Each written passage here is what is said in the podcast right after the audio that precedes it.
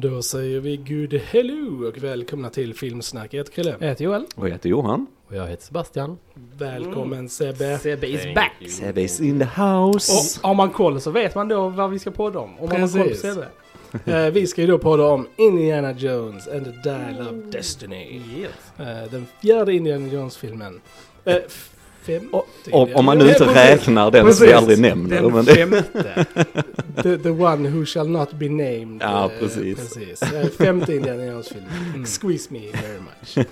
Eh, men innan vi börjar prata om Indiana Jones ska vi självklart säga att det finns på YouTube. Yes. Mm. Mm. Gå in och prenumerera på vår kanal.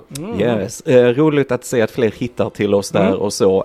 Stort tack också till er för er respons på våra filmade Ja, avsnitt verkligen. som vi har släppt här nu framåt lite grann.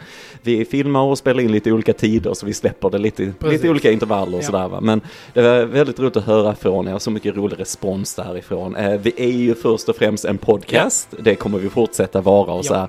Men vi kommer ju också tillsammans med vår gode vän Martin försöka filma lite Ja. fler avsnitt framåt och så. Och det är ju bara ännu roligare när man får så mycket positivt från er som lyssnar också. Verkligen.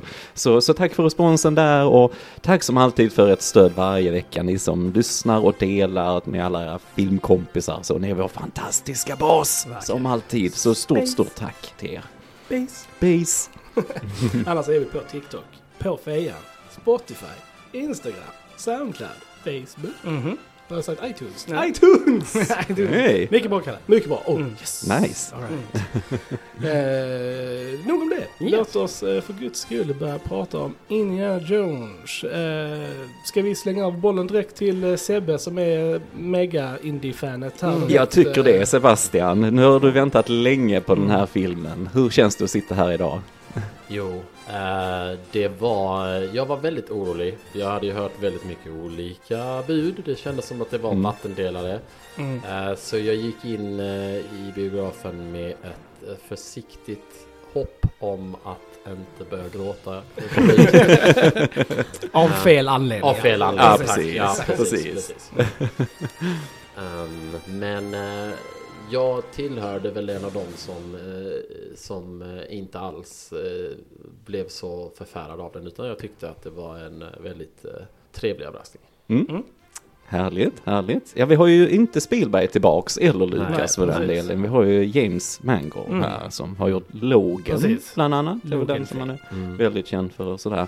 Nej, men jag är lite så också. Jag har ju växt upp med alla indiefilmerna sen jag var liten, sett dem tusen gånger och så här. Vi har ju poddat om alla med har dig Sebbe också. exakt. De kan ni hitta Mm. på vår kanal och så. Mm. Ljudkvaliteten är inte riktigt lika fin som den är idag, men ni kan i alla fall höra vad vi tycker om Precis. filmerna. Nej men så jag var också, jag, det hade varit så mycket negativt kring den här filmen. Eh, Den hade ju premiär i Cannes och så här och kritikerna sågar den rätt rejält, de flesta i alla fall. Mm, Och, mm. och liksom hela bassen på nätet och så här, oh, där, och så går det rykten om vad som ska hända i filmen och så. Men det gör ju också att, alltså man går in med väldigt låga förväntningar själv till någonting. Så bara, "Ah, ja, bara man får en, kanske en trevlig äventyrsfilm som ändå kan fånga kanske lite av den där magin som de gamla Indiana Jones-filmerna hade. Men ja, alltså jag måste säga att jag gillar denna filmen. Jag, jag tyckte den var trevlig. Alltså jag tyckte det var så kul att se Harrison Ford som nu är 80 år gammal. Han var typ 79 när han filmade den däromkring. Ändå tillbaks som den här karaktären. Eh, jag tyckte de fick en bra struktur på storyn eh, för det mesta och så här och vad vi har karaktären och så idag. Eh, och jag tyckte också vi fick bra action och jag tyckte den fångade mycket av indie-känslan. Eh, Samtidigt som, som den, den har ändå lite perspektiv på vad tid är. Alltså, som sagt, Harrison är ju gammal här nu, vad, vad gör man? Liksom, Det är bara han som kan spela indie liksom. Och tur är det, tycker jag, att de står vid det.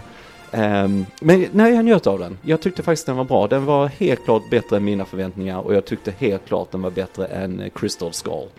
Det tycker jag. Instämmer själv. Krille? Mm. Ja, nej, men eh, jag håller med. Jag hade ett eh, krav på den här filmen och det var att den skulle vara bättre än eh, fyran. Och det var den. så, det, det var ju verkligen det. Alltså för att Crystal Skull är liksom så Ja, den kass. jättedålig Mm. och eh, inte alls indie. Så det var väldigt kul att bara få en indiefilm you gave a crap about. Och eh, Ja. Och att det var liksom Harrison Ford brought it. eh, Det var liksom, jag gillade actionen, jag gillade det visuella, jag gillade musiken, jag gillade det mesta. Jag, den var kanske lite seg i mitten. Eh, Jag hade nog trimmat ner den pyttelite. Den hade inte behövt vara så lång som den är. Han är två och en halv timme, det är Mm. rätt långt så. Mm. Mm. Eh, Men överlag så hade jag eh, good time.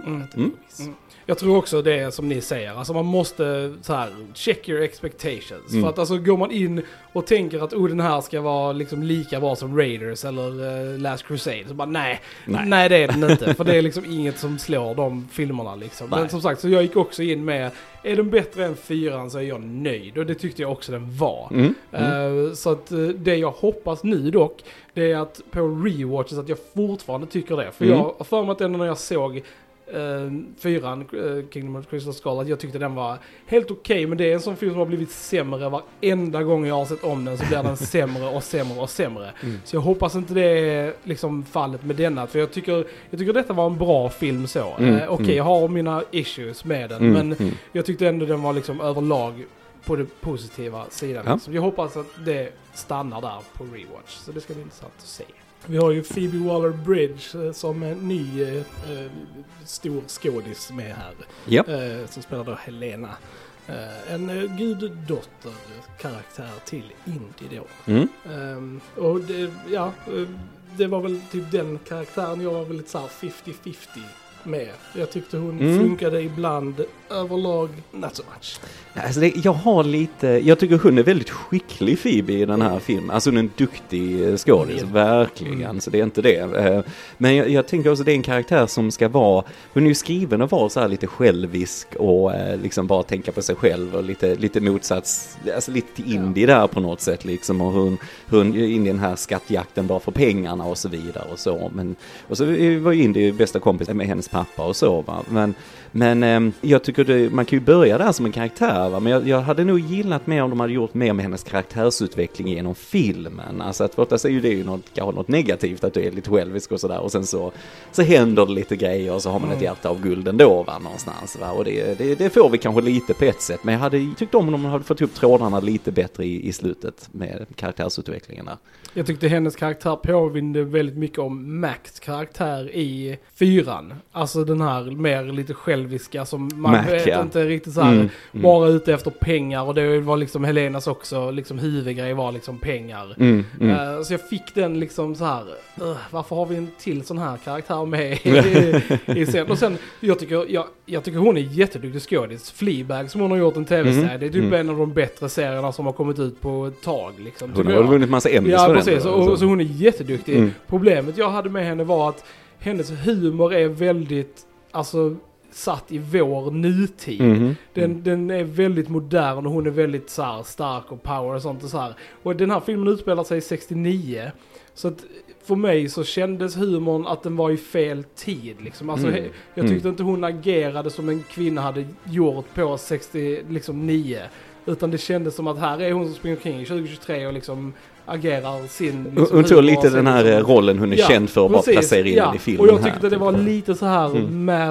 Malplaced i Mhm. tid. Mm. Eh, Det var typ mitt största problem med hennes karaktär. Mm. Jag tror, som, som du säger, så tror jag att det är, det är nog en medvetet, alltså så här, vi, vi är, innan, vi, innan podden pratade vi lite om det, att eh, Disney försöker pracka på woke mycket Mm. och så här. Jag tror lite grann att, att det var nog medvetet att låta henne vara så. Mm. Mm. Ehm, Och sen tycker jag inte att filmen är typ woke. Nej, Alltså, nej, liksom nej, nej, nej, jag men, men liksom, så, liksom... att balansera Ja. det, Ja. att ändå ha en stark kvinnokaraktär Mm. Eh, men att försöka så här eh, att få henne att vara någon i den tiden som sticker ut. För det var väldigt Mm, tydligt mm, att, hon, mm. att hon var eh, jag tänker med gangstern som var kär i henne, Rahim. Eh, och som Mm. trånade efter henne och hon Mm. var lite så här, ja, jag sålde Alltså så här, hon var väldigt okvinnlig på det sättet. Ja, lite svårt att se den där romansen. Men, Ja, jo, jo, såklart. Men, men, men samtidigt så tror jag att de försökte, till hennes karaktär så försökte de genom att ta med eh, barnskådespelaren, eh, vad han nu heter i filmen. han var så minnesvärd. Precis. Teddy. Teddy. Teddy, Teddy, Teddy. Ja. Så jag tror att Teddy, för alla de scenerna, nu har jag ju sett den här filmen två gånger. Mm. Ja, Jag såg ja, den i ja. måndags också. För, Men- Försiktigt nu Sebbe med lite spoilers och grejer. Håll det lite lätt än så ja, jag länge på det. lite lätt, okej, okej. Innan vi går full in på spoilers. Ja, nej, nej, vi går inte in på det. Eh, Men, men Teddy är ändå någon som balanserar henne för att man märker att, eh, att hon bryr sig om Teddy. Även Mm. om hon är väldigt tydlig att hon bara "Ah, jag bryr mig bara om pengar. Mm, Så, här, mm. så, så kommer den karaktären in som att visa att det finns ändå ett hjärta under, under Det är ju den här lite- jargongen. Ja, det är ju lite, de har ju nästan sa, eh, samma relation, hon och Teddy, som Indy och Short Round Mm, har lite ja. i Temple of Mm. Doom och lite så här. Eh, så nej, nej men jag håller med, jag tror det är en blandning av allt det vi har sagt här kring, kring henne som karaktär. Sen tycker jag inte det, alltså äh, återigen vad nätet gör med grejer med att förstora upp det något enormt som att detta är den värsta karaktären som Mm. någonsin har skrivit och de förstör allt vad Indiana Jones, alltså jag menar, Nej. Get a life, snälla, Mm. seriöst liksom. Man kan vara kritisk mot hur hon är skriven och lite så. Eh, kanske lite felplacerad, kanske är det att hon kör sitt stick som hon alltid gör och bara i denna filmen också och så. Men, men jag hade också svårt att känna liksom sympati, framförallt för att Indy är ju på en mörk plats när denna filmen börjar liksom. Eh, och eh, det, det hade varit roligt med en karaktär som hade lyft upp honom lite mer snarare än kanske någon som hade mer, som nästan hackar på Mm. honom genom hela filmen och lite. Han är, han är, behöver inte sparka på någon som ligger ner, kom igen. Ja, lite så det- kände jag. mm.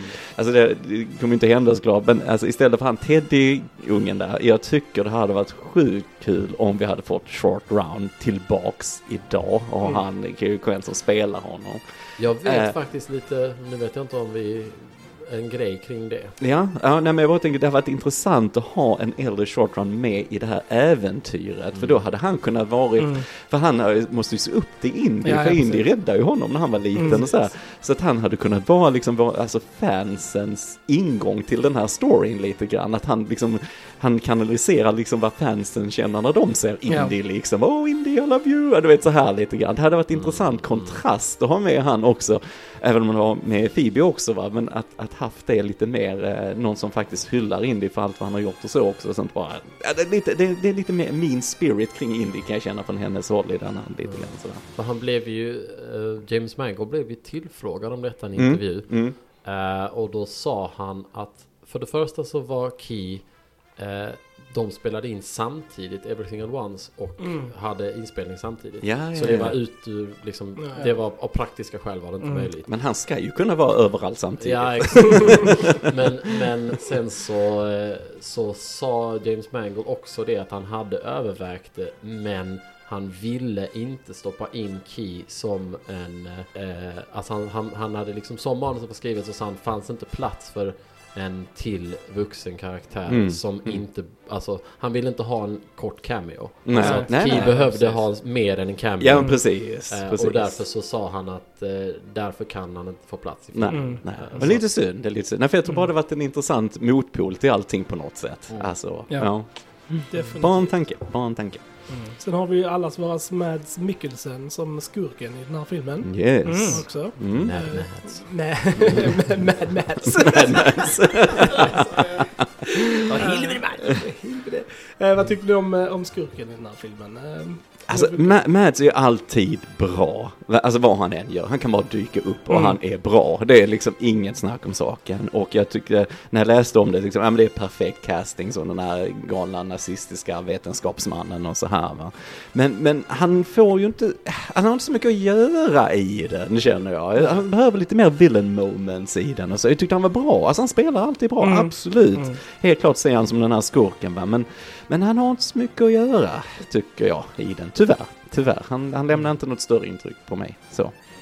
Vad kände Ja. du på rewatch där Sebbe? Var det liksom... Nej, jag, jag, jag håller med Johan att eh, mm, skurken får inte riktigt eh, utrymme. Och det kanske, jag upplevde det som när jag såg en rewatch att det kändes lite som att, alltså hela den här filmen är väldigt mycket fokus på eh, Harrison Fords och Indys resa så pass mycket så att jag tror att James Mangold har varit rädd att låta andra... Det känns som den är, till och med ner, när den är nerklippt så är den gjord så här att minimera distraktioner från hans resa Mm. Mm. Mm. som karaktär. Alltså det, allting runt omkring är bara liksom det är hans resa, det är hans sista Mm. resa. Det, Mm. det, och det är också, jag tror att inför att se den här filmen när jag, när jag hörde att, att Harrison Ford var nöjd. Mm. För han mm. var ju inte alls nöjd efter, efter Crystal Skull. Han Nej. tyckte att han lämnade Indy på, alltså så här otillfredsställt. Och han, när, när Harrison Ford var så här, jag är jättenöjd Mm. med hur, hur jag har fått jobba med karaktären och hur utvecklingen liksom går i denna filmen och var den landar. Mm. Är jag är liksom helt Mm. nöjd och färdig och Ja. glad liksom. På ett, sätt. och då, och det, det förstår, då förstår man lite som att det känns lite som Mangold och, och Ford har verkligen eh, haft det i åtanke liksom att Mm. det här är liksom Indys sista Mm. eh, Ja, precis. Filmen betonar ju det rätt mycket också att han är ju, han är ju, han är, eftersom han är så gammal här så han, tiden är ju inte med han längre på något sätt liksom. Eh, och han, han har sina kurser i arkeologi och så här liksom. Men hans eh, studenter de bara sitter och sover. Det är ingen som riktigt läser på och så här. För att den, den tiden är förbi och nu är det mer rymdåldern här. Vi har ju mycket det här med månlandningen och så vidare i Mm. början på filmen. Så det, är- han är ju själv en relik lite grann indie här och det tycker jag filmen spelar på på ett lite intressant sätt och så. Mm. Gillar ni skurken killar? Vad tyckte ni om Jo, Mads? men absolut. Alltså som sagt, han är... Jag tycker också som Mads är alltid trevlig att liksom Mm. titta på. Mm. Han gör alltid ett bra jobb. Jag hade nu önskat att han hade varit lite mer, alltså själv i, alltså så här, jag hade inte behövt Mm. alla hans Mm. henchmen och Mm. grejer utan att ge Mads lite större roll själv Mm. och sen att han hade, för hans motivationer är ganska klara och ganska tydliga vad Ja. han vill Ja. och sånt liksom. Jag tror det var du som sa det sen, men liksom så här, men varför är hans henchmen med honom? Var, vad får de ut av hans liksom plan egentligen liksom? Och man typ bara så här, ja, jag tyckte det var så bra att du sa det för jag bara så här, nej. det, det är fan sant liksom. Så jag, vet inte. Sen, ja. De, de gick ju bara en annan väg vad jag trodde de skulle göra med skurken. Alltså för att i början så, så händer det ju någonting. De är med på det här tåget ju. Eh, det är en stor öppningssekvens Ja, där. det syns i trailern, den i stora sekvensen. Ja, det är där de har föryngrat Ja. ja. Harrison Ford. Ja. Precis. Mm. Och där är ju den här lansen då som, eh, som de Det är lite bait and switch, med Lite ja, bait and switch. Ja, Och, ja. och, och där är ju en scen där, där han, eh, Mads Mikkelsen, då skär sig på den här lansen. Och så tänkte jag, okej, där är, nu, nu händer någonting där liksom. för att, ja, för att Mads, jag vet inte om det är bara för att, eh, alltså att Mads skulle vara yngre än Indy då också. Men det kändes ju inte som att Mads hade åldrats lika mycket när de var i 69 som Indy hade gjort, och som Harrison Ford hade gjort. Nej. Så jag tänkte liksom okej, då är det någonting som att han, alltså så här på något sätt inte åldrades eller någonting. Mm. Jag, jag tänkte i de banorna väldigt länge i filmen, men sen så, sen så var det liksom ingenting med det. Och för att det händer ju då en grej också på det här tåget som jag tänker, okej, om det inte var någonting speciellt med honom, hur fan överlevde han det på tåget? alltså att han ens är med i filmen. Det var, det var hans eh, det. stuntman som dog där. Ja, Det var inte han. för, för good lord. alltså, det är liksom det där, det där överlever man liksom inte. Nej, det här är Så en extrem eh, grej. Vi kan ta det i spoilerbiten, ja. men det är en extrem grej bara för att why göra det så extremt? För jag fattar inte Mm. heller riktigt. Det är lite märkligt. Lite märkligt. Sen har Indiana Jones alltid haft lite överdriven action såklart. Det är Mm. inte det, men den är lite konstig. där, Jag håller med. Mm. Mm. Och, och en smula övernaturligt Mm, har de mm. ju alltid liksom haft också. Ja. Mm. Så det var det jag tänkte liksom att, att det, skulle vara någonting sånt här också, men det var det ju inte. Ja, jag vill bara påpeka att eh, det är en av kritiken mot denna filmen har varit att många har tyckt att de övernaturliga bitarna Mm. är överdrivna. Mm. Och där, där vet jag Johan och jag båda har pratat om att Fast vänta lite, har man verkligen sett de gamla filmerna?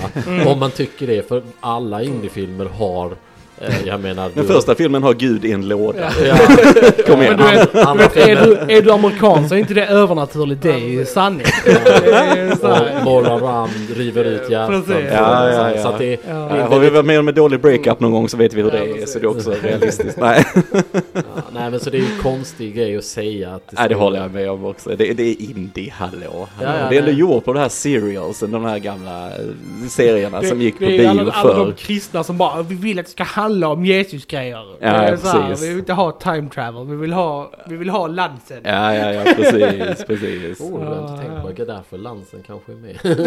Ja, ja, precis. Lura in Exakt, alla. så här, eh, alla kristna kommer bara yes till så här eh, indieäventyr med Jesus. themes. Sen har den ju fått mycket kritik just för att det är nazisterna igen. Vad tyckte ni? Alltså så här, var det någonting ni störde er på att det var det igen eller kändes det bara så här, ah, Indy ska slåss mot nazister liksom? Alltså jag, jag vet att det finns en sån eh, för- föreställelse som folk har att Indy ska slåss mot nazister. Alltså jag har verkligen inte det. Utan han behöver ju bara ha någon skurk att gå upp mot. Mm. Det spelar inte med någon roll vem man gör mot egentligen. Och så här, vi hade ju eh, ryssarna i eh, Skull och vi har ju de här sekten i eh, Ja. Temple of Doom såklart. Och så här. Men liksom nej, jag, jag känner inte att jag behöver det liksom. Men jag tyckte ändå filmen fick in det lite intressant. Alltså det är som att filmen börjar med en tillbakablick som vi sa det här med tåget och han föryngring av Harrison Ford. Det var som en liten mini Indiana Jones-film från 80-talet på något sätt, i en kvart eller någonting. Och det tyckte jag var rätt häftigt. Mm. Jag, jag tycker allt det här tidsenliga genom hela filmen, inte bara det på 40-talet men även 60-talet. Alltså kostymer alltså så skitbra ut verkligen och så här. Så jag, jag tycker det var ändå coolt att få den här lite nostalgitrippen där i början men sen ko- kommer vi in i mer modern tid och de nämnde ju faktiskt det här som är ju en riktig grej, vad heter det här, Project eh, Paperclip heter det, Mm. med de här, alltså att de använder sig av nazistiska forskare för med raketer och rymdprogrammet och så vidare. Det har de gärna fått gå ännu närmare in på i den här filmen. De gör det lite grann, äh, det kanske inte är så viktigt för storyn, men det är en ändå intressant poäng liksom att många av de forskarna kom över till USA liksom. Ja. Så att jag menar, de får ändå in det i storyn liksom. Så det var den tidens fiende nu så skulle han, den här forskaren, träffa presidenten hela köret. Han är Ja. nazist egentligen. Va? Nej, jag tycker... Så jag menar, det, det finns någonting att säga om tiden där också liksom. Vad är, vad är kvar i tiden, vad, hur tiden ändras och så. För jag, jag tycker både, både tiden, eh, tiden i indievärlden men också jag tänker också i förhållande till eh, förhållande till att när den första indiefilmen utspelar sig Mm. och mm. nu alltså hela den här filmen skulle jag säga är att Tar du de tre första, jag säger de tre första filmerna Tar de tre första filmerna, slänger in i en kastrull och kokar ut upp en buljong Som är liksom, det här är indie-buljong som du sen kan skapa en film på Då är det, alltså då är det Dial of Destiny för att, Mm. för att den, det är, du har jättemycket tillbaka eh, grejer till de här tre första filmerna eh, hela tiden. Det är liksom, det finns mycket, nu ska vi inte spoila saker, men det finns, det finns väldigt många, vi kan gå in på det sen. Men, men, men att då, då känns det naturligt att, så här, för att knyta säcken, att återgå till de första fienderna han mötte, liksom, Ja. som var nazisterna. Och för att det är, det är det som är hans resa på något sätt. Mm. Mm. Mm. är Också. Ja, ja, för det är också att eh, de är ju, deras skurkarnas mindset är ju också fast i en viss tid. Alltså det, det går ju in i det temat på något sätt. Ja, det gör det. Det, det Mm. nämner ju eh, Mats jättemycket Mm. i filmen hela tiden. Ah, Han gör väldigt mycket den eh, du och jag, vi i den generationen. Ja. Vi, ingen bryr oss oss om våra tankar och våra tankesätt. Nej, precis. Det precis. återkommer flera gånger Mm, att han mm, gör den liknelsen Mm. eh, med, med Indy då liksom. mm, mm. Så det har du rätt i. Ja. Ja, det är intressant. Det är intressant. Sen kan man så här också tycka det är både positivt och negativt att för den här verkligen måste du ju typ ha sett de andra filmerna. Alltså Yes. för att få ut Yes. mest av. Alltså, och Mm. det bryter ju också lite mot trenden. Alltså som de andra Indiana är lite mer standalone Mm. filmer. Att, att, men denna känns mer som att okej du måste ha sett de andra annars får du Ja. inte ut alls lika mycket liksom. Och det kan jag tycka är, både bra, särskilt eftersom det är sista så tycker jag det är okej att det är så. Mm. Ja, Hade det inte varit det så hade jag väl kanske mer velat ha det. Ja, nej, uppenbart är den Ja, sista och ja. liksom som ni säger, det blir en cirkelrörelse Ja. nästan på något sätt tillbaks till de första skurkarna och så vidare med andra teman också. Men nej, jag tycker det är snyggt att få ihop det på Mm. det sättet. Så att Mm. eh, det är ingen som börjar se detta som sin första Indiana Jones. Nej, tror jag inte i alla fall. det tror jag inte. Det tror jag. Nej, för jag tänkte de som går och ser den, det är väl folk i jag tänker målgruppen, det är väl de i 40 års Mm. ålder någonting som går med sin familj kanske. Eller så. Jag tänkte det, det är kanske lite svårt för den att hitta ny publik Mm. på ett sätt. Alltså så, Ja. eh, kanske inget som Det var det lockar förvånade yngre. mig för vi, det var förvånansvärt många barn på Mm. biografen när vi Mm. såg den.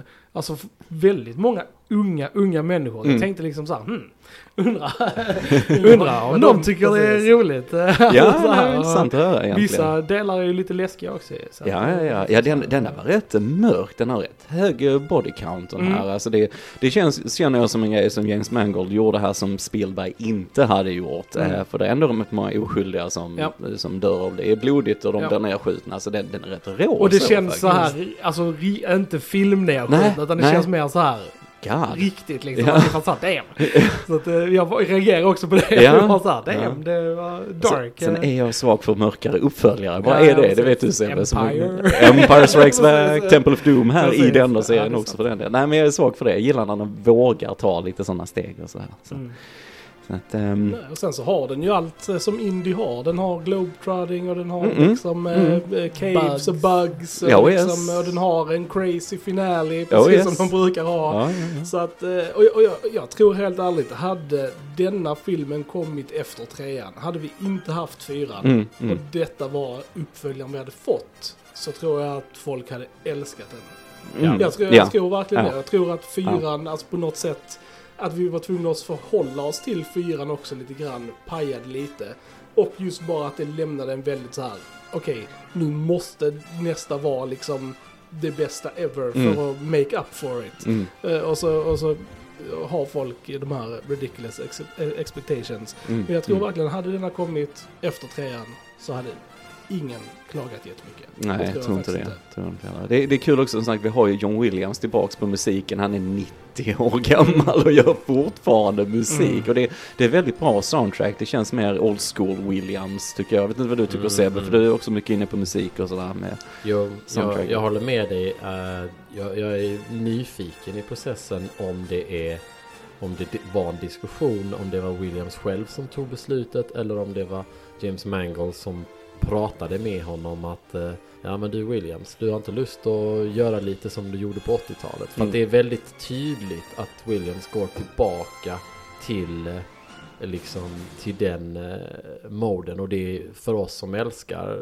Williams på 80-talet Mm. eh, så tycker vi ju att det är underbart härligt att höra. Ja, det är det. mumma för öronen. Det är det, nej men det är det. Och, och eh, en sak som jag tänkte på när jag sa den andra gången är ju mycket hur musiken följer man, man följer, för att eh, man följer ju Indie tappar ju bort sig själv. Det är ju det liksom, Mm. början av filmen är han 69 så är han ju borttappad. Mm. Och den enda, och temat, in det klassiska indie-temat hörs i bara små, små instick på vissa ställen Mm. Mm. när han får tillbaka sin livskraft. När han Mm. gör någonting, när han tar ett beslut som är liksom väldigt indieaktigt. Mm. Då får ja. du plötsligt en Ja, ja, liksom kommer in så här.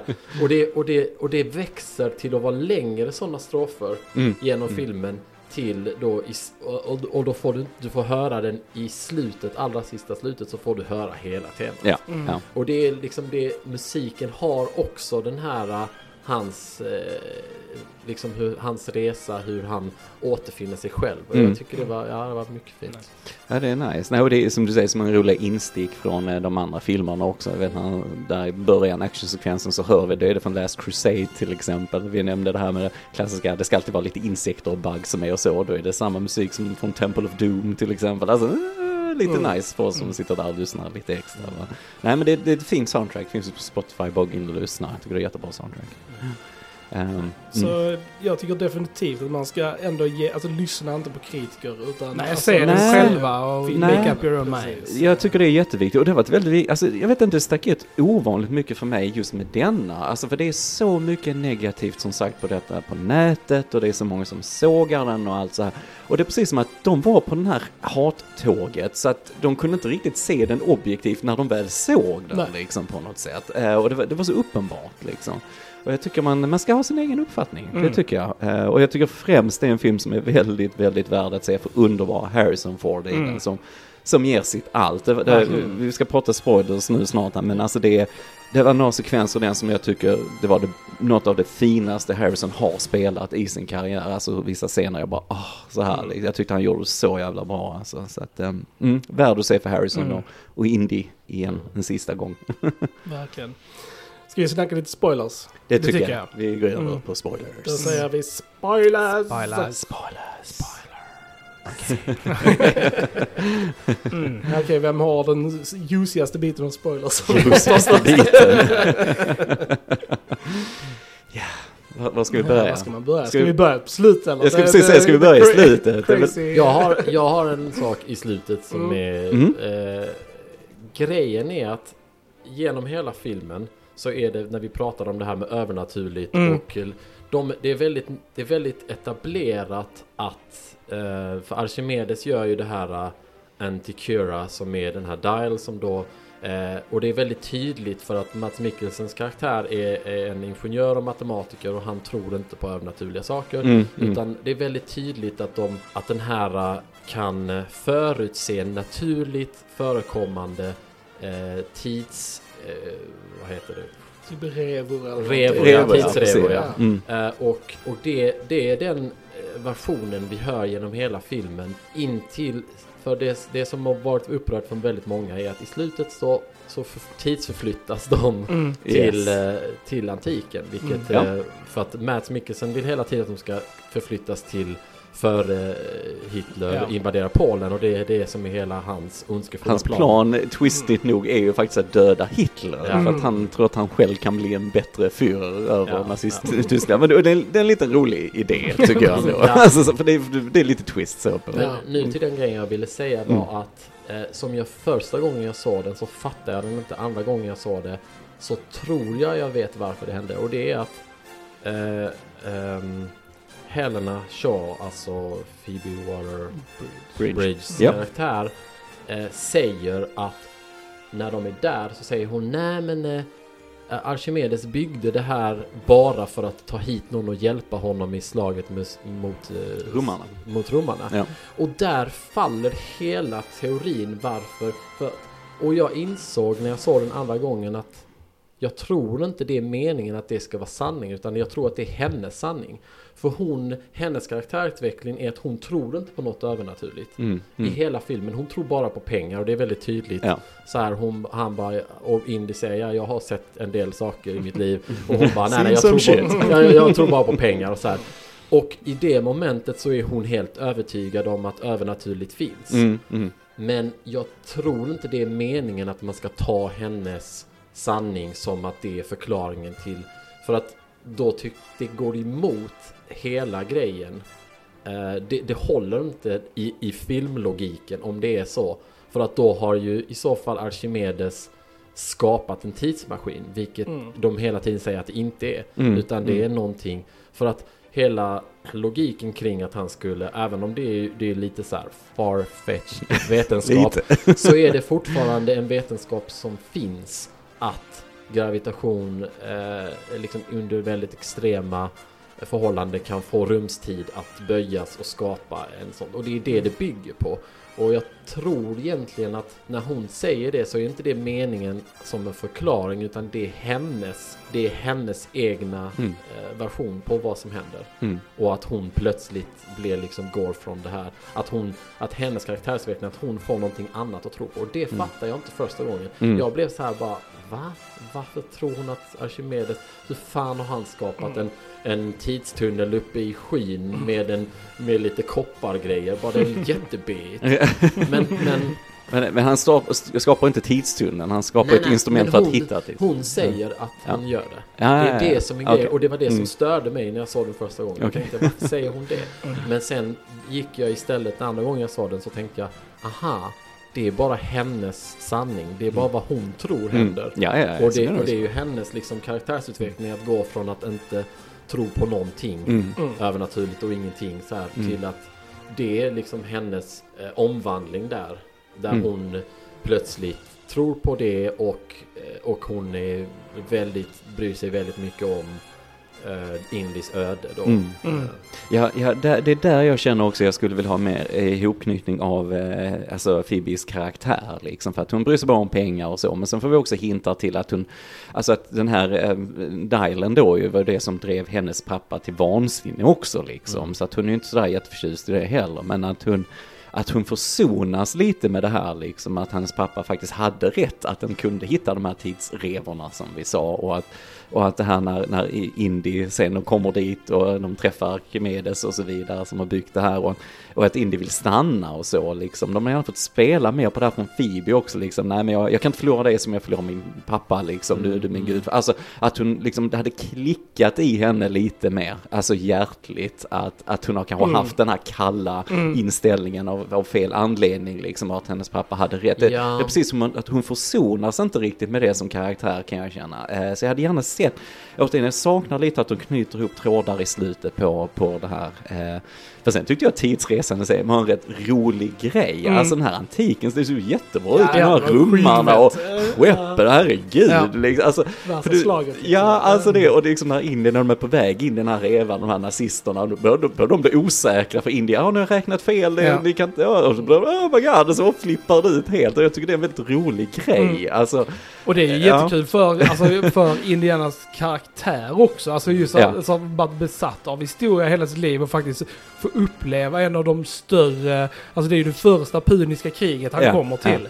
Ja. Och det är ju liksom så här ett jättehistoriskt viktigt krig. Liksom, Att han får se det med sina egna ögon är ju liksom så här jätteroligt för karaktären. Och man känner liksom att, jag förstår att han ville liksom att han ville stanna där. För just som vi säger att han, som du sa Sebbe innan, han är ju vilsen. Han har ingenting. Hans, hans son är ju liksom död. Så Matt från Mats liksom, är ju död. Precis. Spoiler. Spoilers, vi är spoilerbiten nu. Precis, han, han, han, svingade för långt i en lian och blev påkörd av ett tåg. han, han har ju dött i Vietnamkriget. Liksom. Yes. Mm. Och, och, och, han är ju, och så har han då skilt sig från Marion då mm. liksom också. Mm. Så han är ju själv. Ja, så att han ja. skulle då vilja stanna där i slutet. Mm, mm. Köpte jag helt. Ja, liksom. ja så jag, jag liksom bara så här, ja, ja. ja. Och, det, och, jag, fick upp, jag fick upp ett jätteroligt slut i mitt huvud då. För fick, då tänkte jag att... Jag fick också det. det, här, okay, ja. att, att han skulle ha stannat kvar och sen skulle han bli hittad av arkeologer senare och hamnat på ett museum. Yes! yes.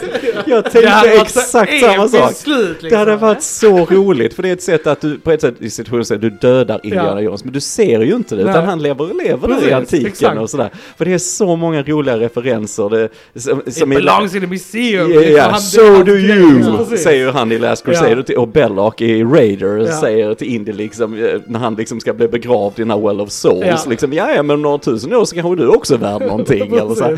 så det hade varit en rolig wink till allting om de hade varit på någon utställning, sen Phoebe där och så var det en hatt och grejer och så den mystiska tidsresande. Alltså det hade varit lite cute ja. på ett sätt. Men vi får ett fint emotionellt slut ja. ändå faktiskt. Men, men jag tänkte faktiskt på det också. Ja, det är så många sådana referenser ja. till, till det där liksom. Nej men sen det är också att Indy vill stanna, det är precis som du säger, du går ihop med hans karaktär, att han inte har mm. någonting så.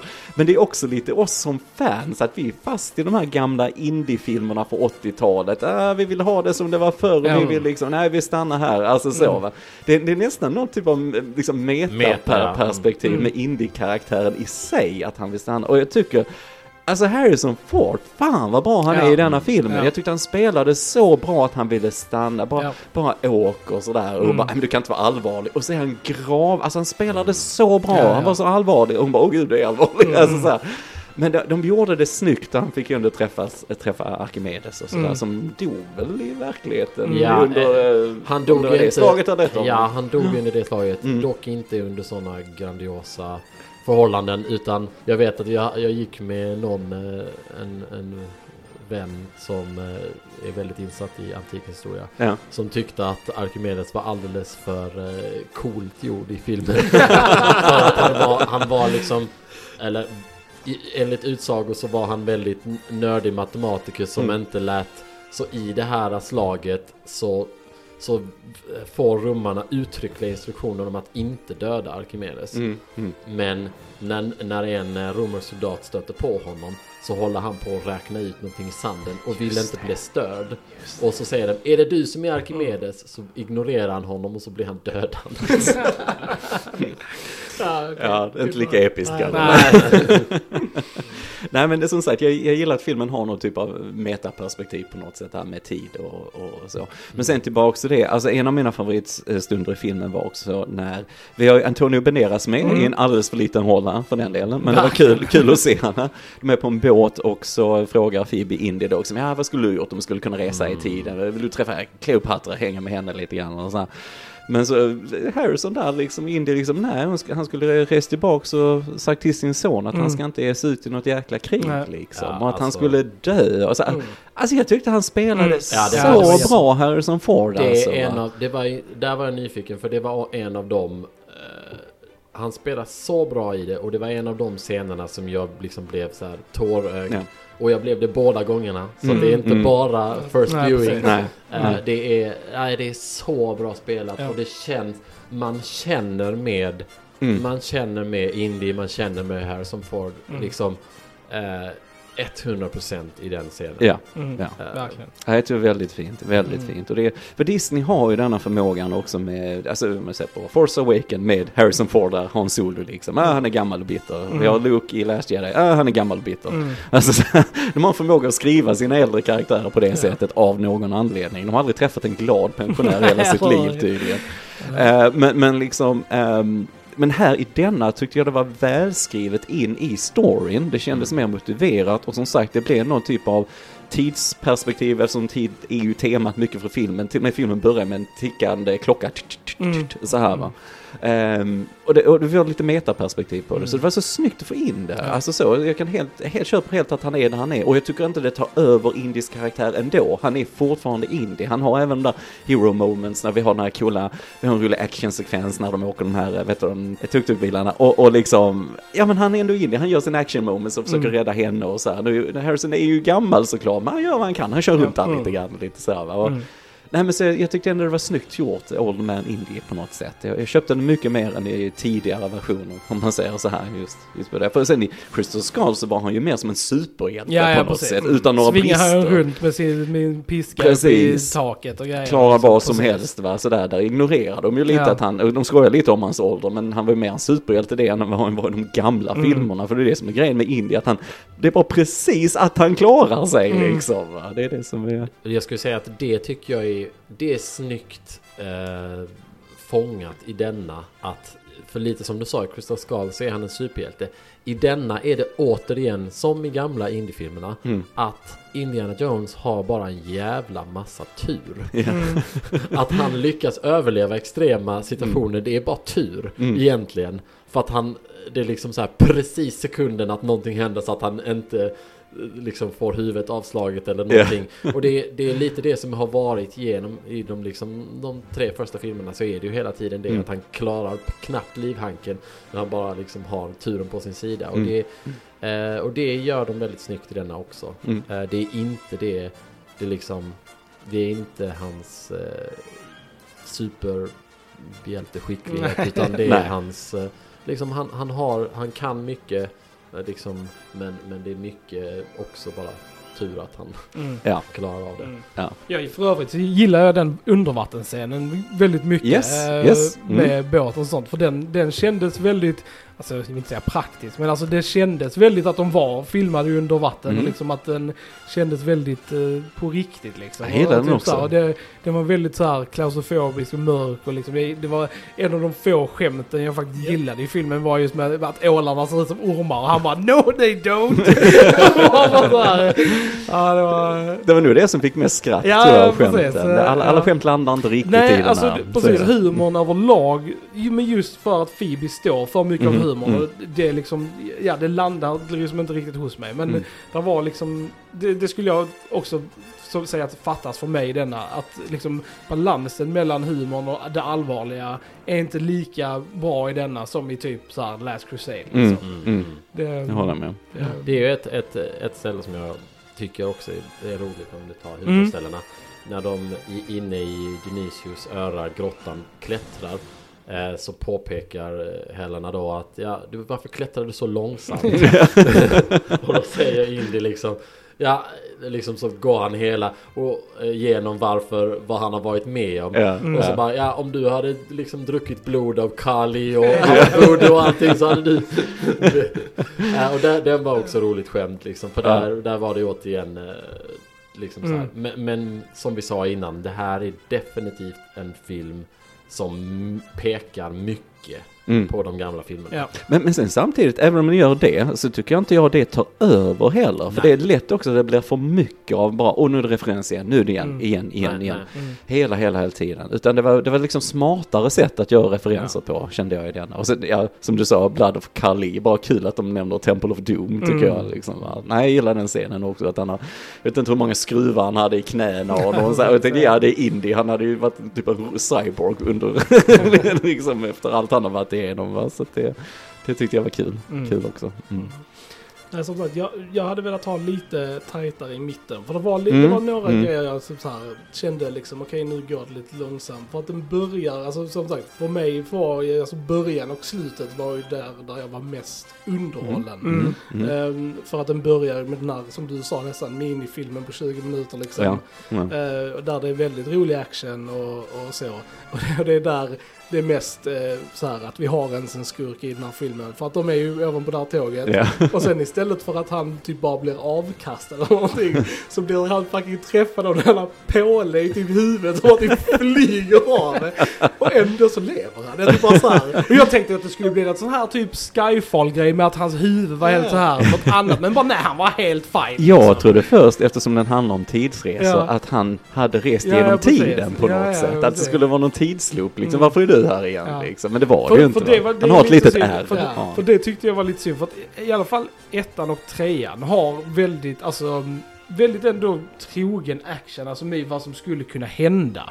Alltså, alltså lite så här med stunten och sånt liksom. Och det är mer fysiska, Ja, praktiska mer, precis. stunder. Och Mm. denna gick lite mer till lite så här omöjliga grejer som det med tåget. Och sen i slutet när med Phoebe när hon ska på det här flygplanet. Där Ja. slutade ju liksom fy- fysikens lagar att gälla liksom. Att hon skulle på det, köra i liksom en moppe i värsta stormen och så bara på där och så liksom man bara okej. Ja. Och att han, ungen, lärde sig flyga ett flygplan. Han hade aldrig flugit innan.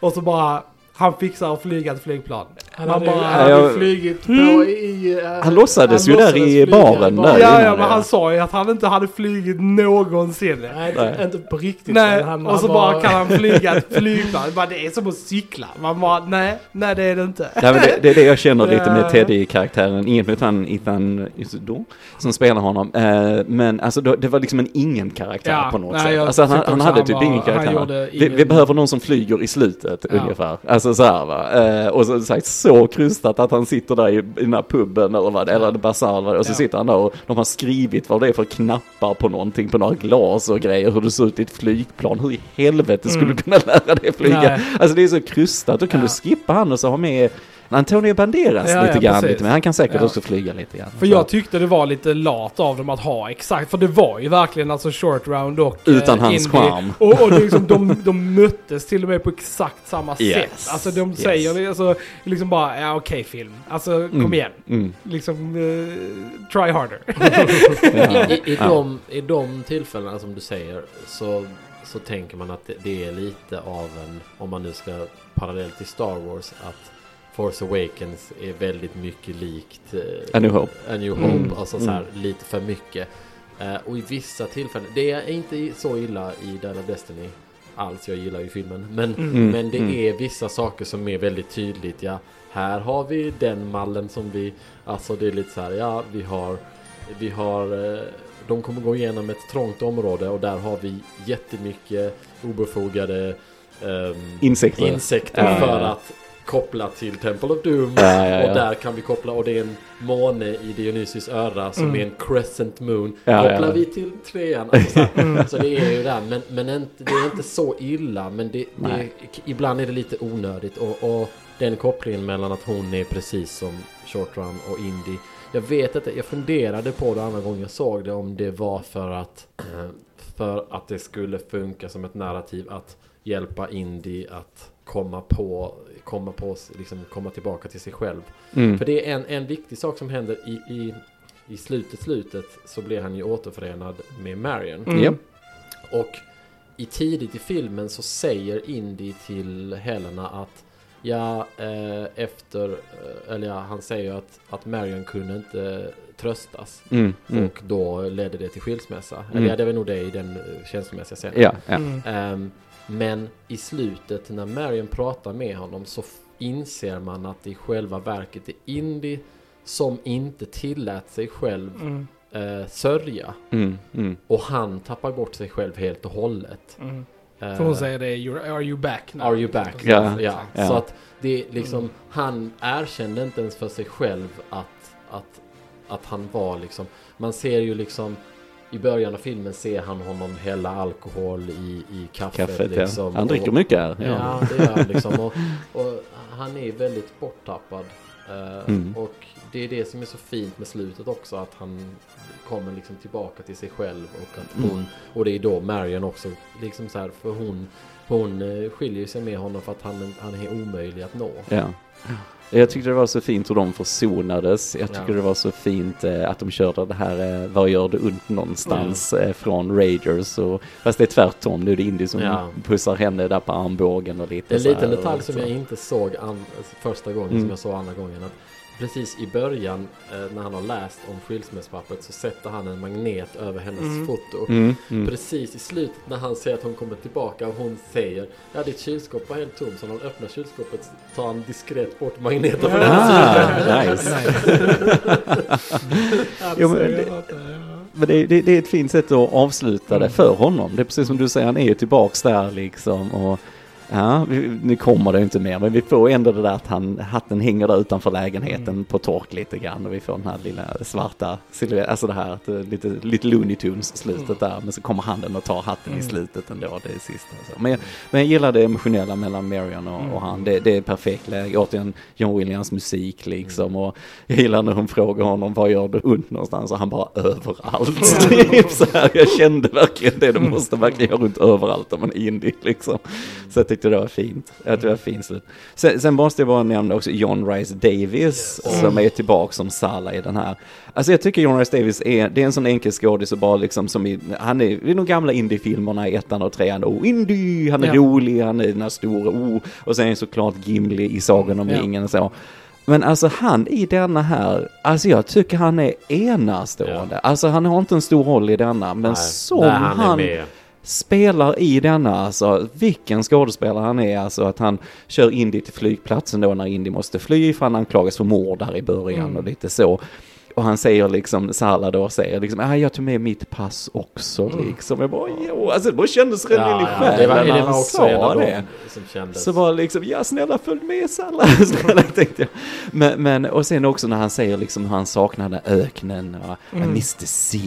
Och så, alltså hur han säger det, alltså den intensiteten. Alltså, vi bara liksom, fan vad bra han är. Alltså det är så lätt att bara se han som, alla vet vem det är, John Rice Davis Mm. och så, men vilken skådis. Alltså, för det här lilla som han spelar, bara för det här alltså. Verkligen. Och kul att han kommer in i slutet igen och så, så sjunger i den här visan som han sjunger Raiders också där på kajen och så här får vi den. Så här liksom. Det, det är en snygg touch Mm. där och så va. Men eh, nej, jag vill bara hylla John Rice Davis Mm. lite extra. Mm. Mm. Jag vill bara säga att eh, jag gillade också slutet väldigt mycket. Det var faktiskt Mm. eh, det enda stället jag, jag faktiskt, I teared up Mm. eh, i slutet. Och det var ändå, då, och då var det en grej som jag kände i filmen att jag ville bry mig mer än vad jag gjorde. Mm. Men Mm. direkt i den scenen så bara kom allt det till mig. Liksom. Men, men Ja. det är ju också bara för hur Mm. mycket de gamla filmerna är liksom awesome. Mm. Ja. Men där var det verkligen så bara instant eh, feelings. Mm. Mm. Ja, det var fint. Det var fint. Jag hade eh, låtit hatten hänga dock. Mm. Om jag hade ändrat någonting i slutet. Jag hade inte haft... Jag tycker det är bara onödig grej liksom. För det är liksom bra för att ha dörren lite öppen för att kunna fortsätta. Bara sluta. Låt den hänga. Ge det inte till Kathleen Nej, Kennedy. Nej men lite så. Så jag hade, det hade jag ändrat. Men annars var jag också väldigt nöjd med slutet. Mm. Nice, nice. Nej, men sen överlag som vi har varit inne på lite, filmen ser ju också mycket bättre ut än eh, Crystal Skull. herregud, som vi sågade Ja. just när vi poddade om det, just för att den känns så jäkla digital Ja. den filmen och det känns så överexponerad med Mm. ljus och allt. Men vad är det man tittar på? Ja. Allt som vi sa, att alla kläder allt ser så rent Ja. ut. Och den har ju inte det. Den känns ju mycket mer äkta och så. Det, det gillar jag verkligen. Sen, sen samtidigt så är fotot inte lika rörligt som i Spielbergs filmer. Det märker man. Alltså han gör mycket, mycket mer med Det är kameran. mycket säkrare. Det är säkrare, Alltså det är liksom Det så här. Ja. Mm. Och det, men det är kul att de är ju på locations och de, där är, alltså där är ju mycket CGI i filmen. Men det är till 90% ganska bra CGI. Ja men det tycker jag, Eh, det tycker det jag. Är liksom, det var en, en scen som jag liksom såhär, det var väl när han sprang uppe på tåget där när det var mörkt. Det såg wonky Lite wonky ut, eh, ja. Men, Mm.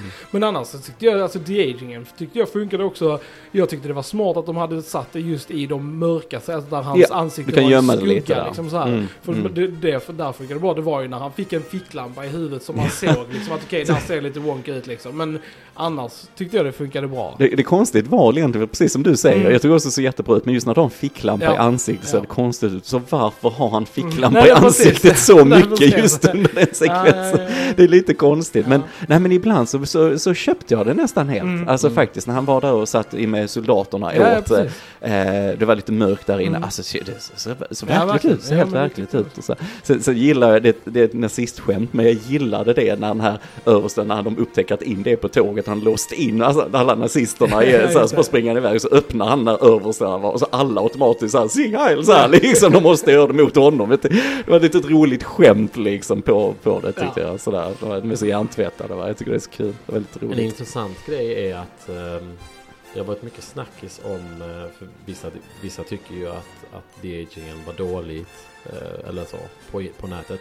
Men det är ju de-aging på Mats Mikkelsen också. Ja det är det. Men det är Mm. olika för att skillnaden är att med de-agingen på eh, Indie så har, de så har de plockat in jättemycket footage från eh, 80-tals Harrison Ford. Mm. Mm, mm. Vilket de inte gjorde på Mats Mikkelsen. Och det är vissa menar att hmm, det ser nästan bättre ut på Mats Mikkelsen än vad det gjorde på Indie.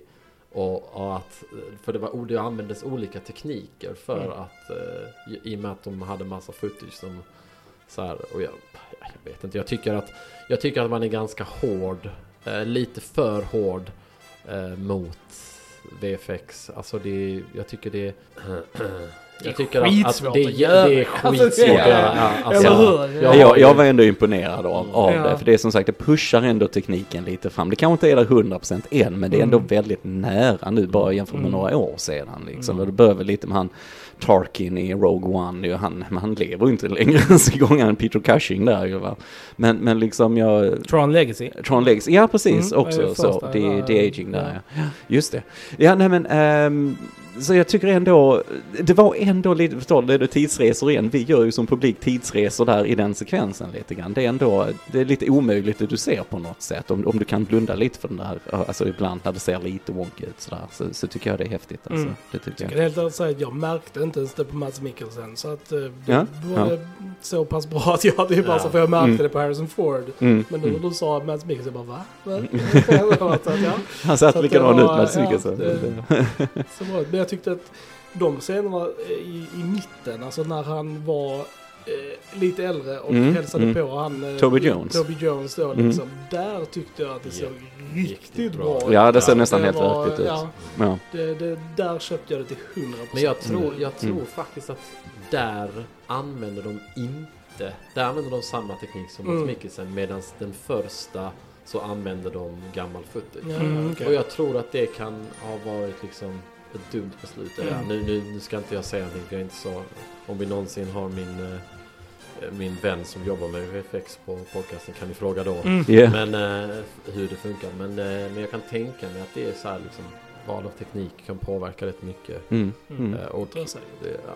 Det ser man ju också på, eh, jag tänker på det här med Mandalorian och grejer och så med Luke och så vidare. Hur de får in, det var också två olika tekniker. Den första så hemsk ut, den andra ser nästan helt realistisk ut. Va? Mm. Så det är, det är som du säger, jag tror det är mycket teknik och så här hur man, hur man gör det.